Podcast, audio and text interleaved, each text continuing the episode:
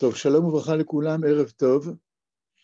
ראינו אתמול את עצתו של המן שמלאה בנגיעות אישיות. מה לעשות עם ושתי? הוא מציע תוכנית מפורטת, כולל דרכי ביצוע ופרסום. כביכול, הכל בשם דאגה כנה למלך ולכבודו של המלך. סיום ההצעה שלו, שאתמול ראינו את תחילתה, מופיע בפסוק כ', וכך כתוב במגילה, ונשמע פתגם המלך אשר יעשה בכל מלכותו כרבי, וכל הנשים יתנו יקר לבעליהן, למקטון ועד גדול. המילה ונשמע, יש כאן איזה אנקדוטה מעניינת, כתוב בעין המסורה, ונשמע ג' פעמים. וכתוב על זה בפירושו של רבי שמואל דאוזידה, מה זה שלושת המקומות שבהם כתוב ונשמע? אחד, נעשה ונשמע. השני, אצל הכהנים, ונשמע קולו בבואי לקודש. והשלישי, ונשמע פתגם המלך אשר יעשה.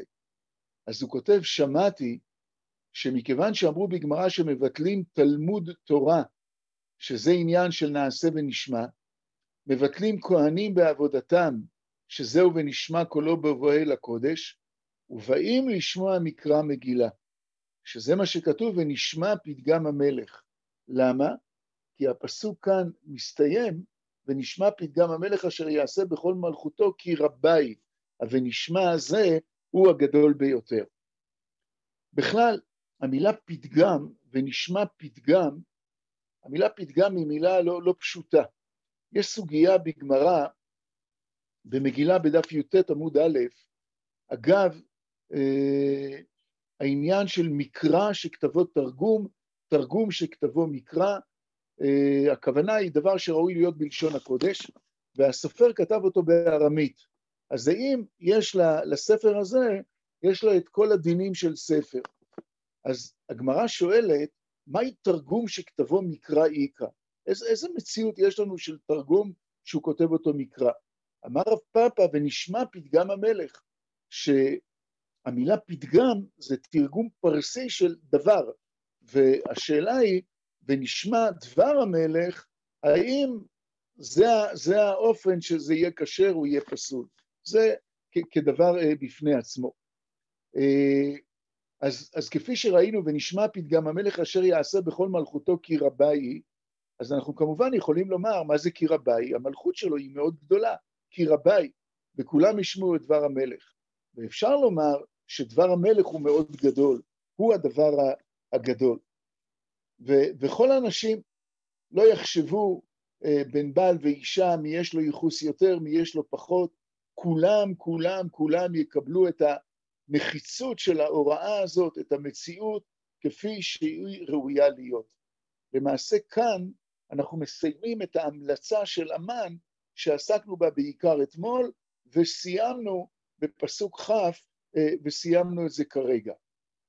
מה קורה עם כל העצות האלה? ממשיכה המגילה ואומרת, וייטב הדבר בעיני המלך והשרים, ויעש המלך כדבר ממוכן.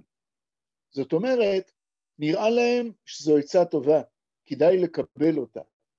עכשיו, מי הם האנשים שמקבלים אותה? וייטב הדבר בעיני המלך והשרים. זאת אומרת, אין לנו פה את הדעה של חכמים, של יודעי העיתים, כל אלה נעלמו.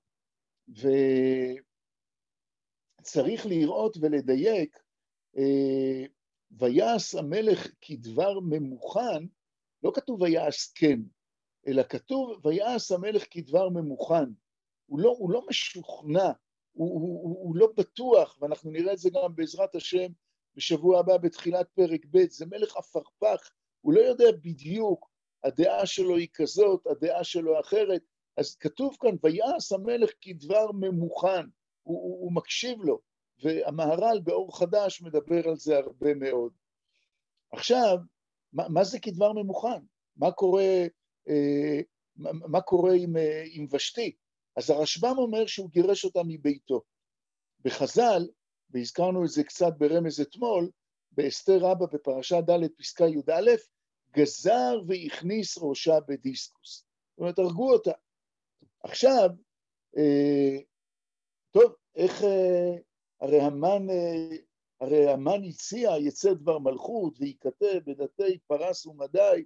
עכשיו נתאר לעצמנו איזה ביזיון זה. המלך עכשיו יצטרך לשלוח ספרים, ובספרים האלה הוא יכתוב, תשמעו, אשתי לא נענתה לי, ולכן עשיתי כך וכו' וכו'. זה ביזיון לא רגיל, כל המהלך הזה. מה עושים פה? ומסתבר שבאמת האיגרות הראשונות הללו, שעליהם כתוב, וישלח ספרים אל כל מדינות המלך, הפסוק שמסיים לנו את הפרק הראשון, האיגרות הללו קיבעו את מעמדו של אחשוורוש בעולם. ובואו נתבונן בגמרא, במסכת מגילה בדף י"ב עמוד ב'. כתוב הרי שמה, כתוב במגילה שהוא שלח באיגרות להיות כל איש שורר בביתו. אמר רבא, אלמלא האיגרות הראשונות, אלמלא אחשוורוש היה שולח את האיגרות הללו שהוא הצטייר בהם כטיפש מוחלט, לא נשתייר משונאיהם של ישראל, כבר הסברנו שהכוונה לעם ישראל בעצמו, שריד ופליט. למה? כי כשקיבלו את האיגרות אחר כך, שיהיו מוכנים להרוג את היהודים בעתיד, אז אם זה היה מלך נורמלי, אז הם היו אומרים, טוב, אם זה מה שצריך לעשות, בוא נעשה את זה עכשיו.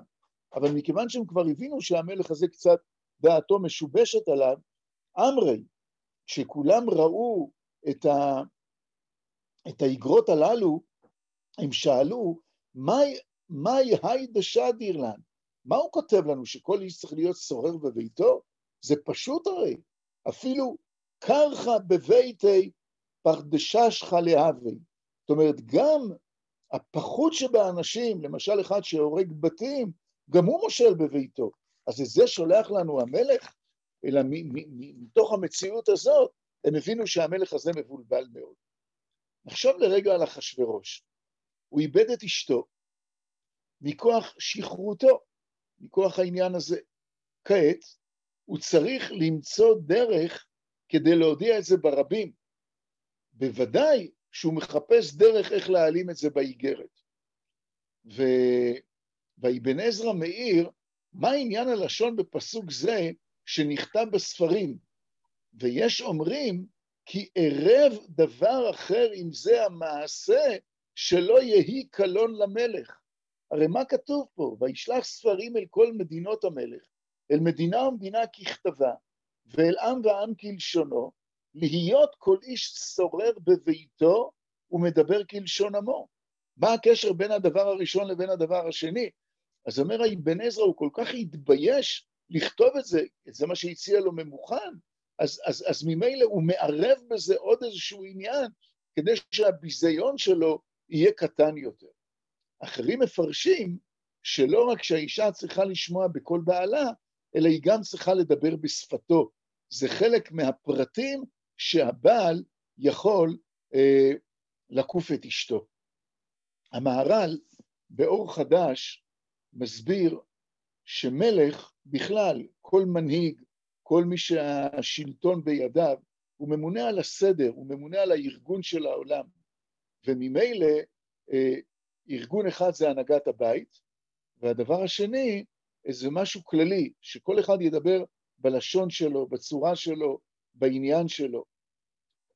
הדבר המאוד מעניין, ובזה נסיים את הפרק הראשון, מעניין מאוד, אחשוורוש לא מעוניין בעיבוד הזהות.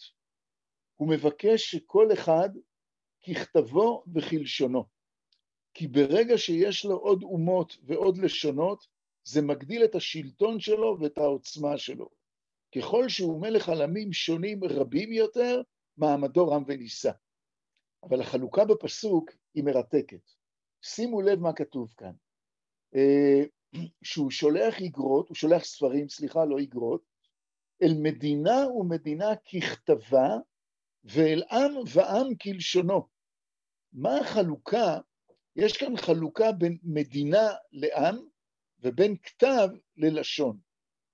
אומר הגרא בפירושו דבר נפלא מאוד. נקט גבי מדינה כתב וגבי עם לשון.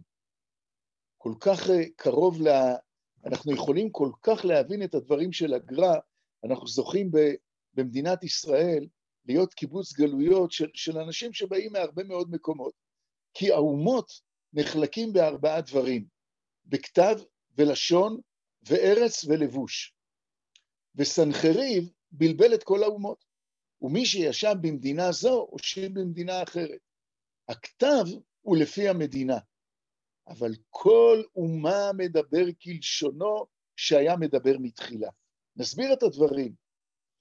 מגיע עולה מארץ מסוימת, ממרוקו, מאנגליה, מארצות הברית, הוא מגיע פה לארץ. המסמכים הרשמיים של מדינת ישראל הם בעברית, זה הכתב, ולכן אל מדינה ומדינה ככתבה.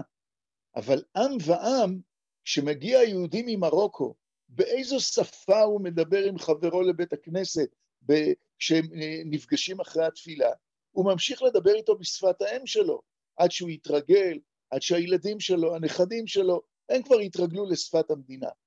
אז ממילא, הכתב הוא לפי המדינה, הלשון הוא לפי העם. זאת אומרת, יש כאן דבר נפלא מאוד, שאחשוורוש מבקש להנהיג את המלכות שלו, בחסד ובחן. אחד הדברים שמאוד מאוד מסבכים אנשים, זה הקושי בשפה, בהבנת כללי המקום. כעת, ההודעה הראשונה של המלך, שימו לב, מאז שהוא התמנה למלך, לא מסופר במגילה שהוא עשה כלום. כאן, ההודעה הראשונה שלו לכל נתיניו, הוא עושה את זה באופן שיהיה מובן ונעים לכולם. ואז זה מתאים מאוד לסיפא של הפסוק, שכתוב בפסוק, להיות כל איש שורר בביתו, הוא מדבר כלשון עמו, שכל אחד ימשיך לשמור על הזהות שלו. זאת אומרת, אנחנו נפגשים פה מצד אחד, במלך מטורף, במשתאות, בפאר, בדברים בלתי נתפסים, ומאידך הוא מתחשב בקשיים של שפה ומקום. בסייעתא דשמיא הגדולה, זכינו לסיים את החטיבה הראשונה במגילה. נפגשנו במלך חולל, שמאדיר את שמו בבניית כיסא 3 שנים, עורך משתאות לרוב, משתכר, הורג את אשתו המלכה, מתקשה מאוד מאוד בקבלת החלטות. חוץ מזה שנפגשנו עם אחשוורוש, נפגשנו לראשונה גם עם המן, לא בשמו המפורסם והידוע, ממוכן, מוכן לפורענות, כפי שראינו בדברי רש"י בגמרא במגילה. יש לו תכונה אחת, יש לו הרבה תכונות, אבל התכונה שדיברנו עליה, להעצים ולהגדיל עניינים מקומיים לבעיות סבוכות כלל עולמיות.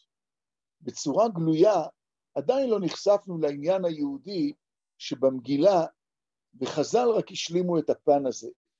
יש כאן מהלך שלם שמכוון לקראת משהו, ואנחנו עדיין לא יודעים אותו.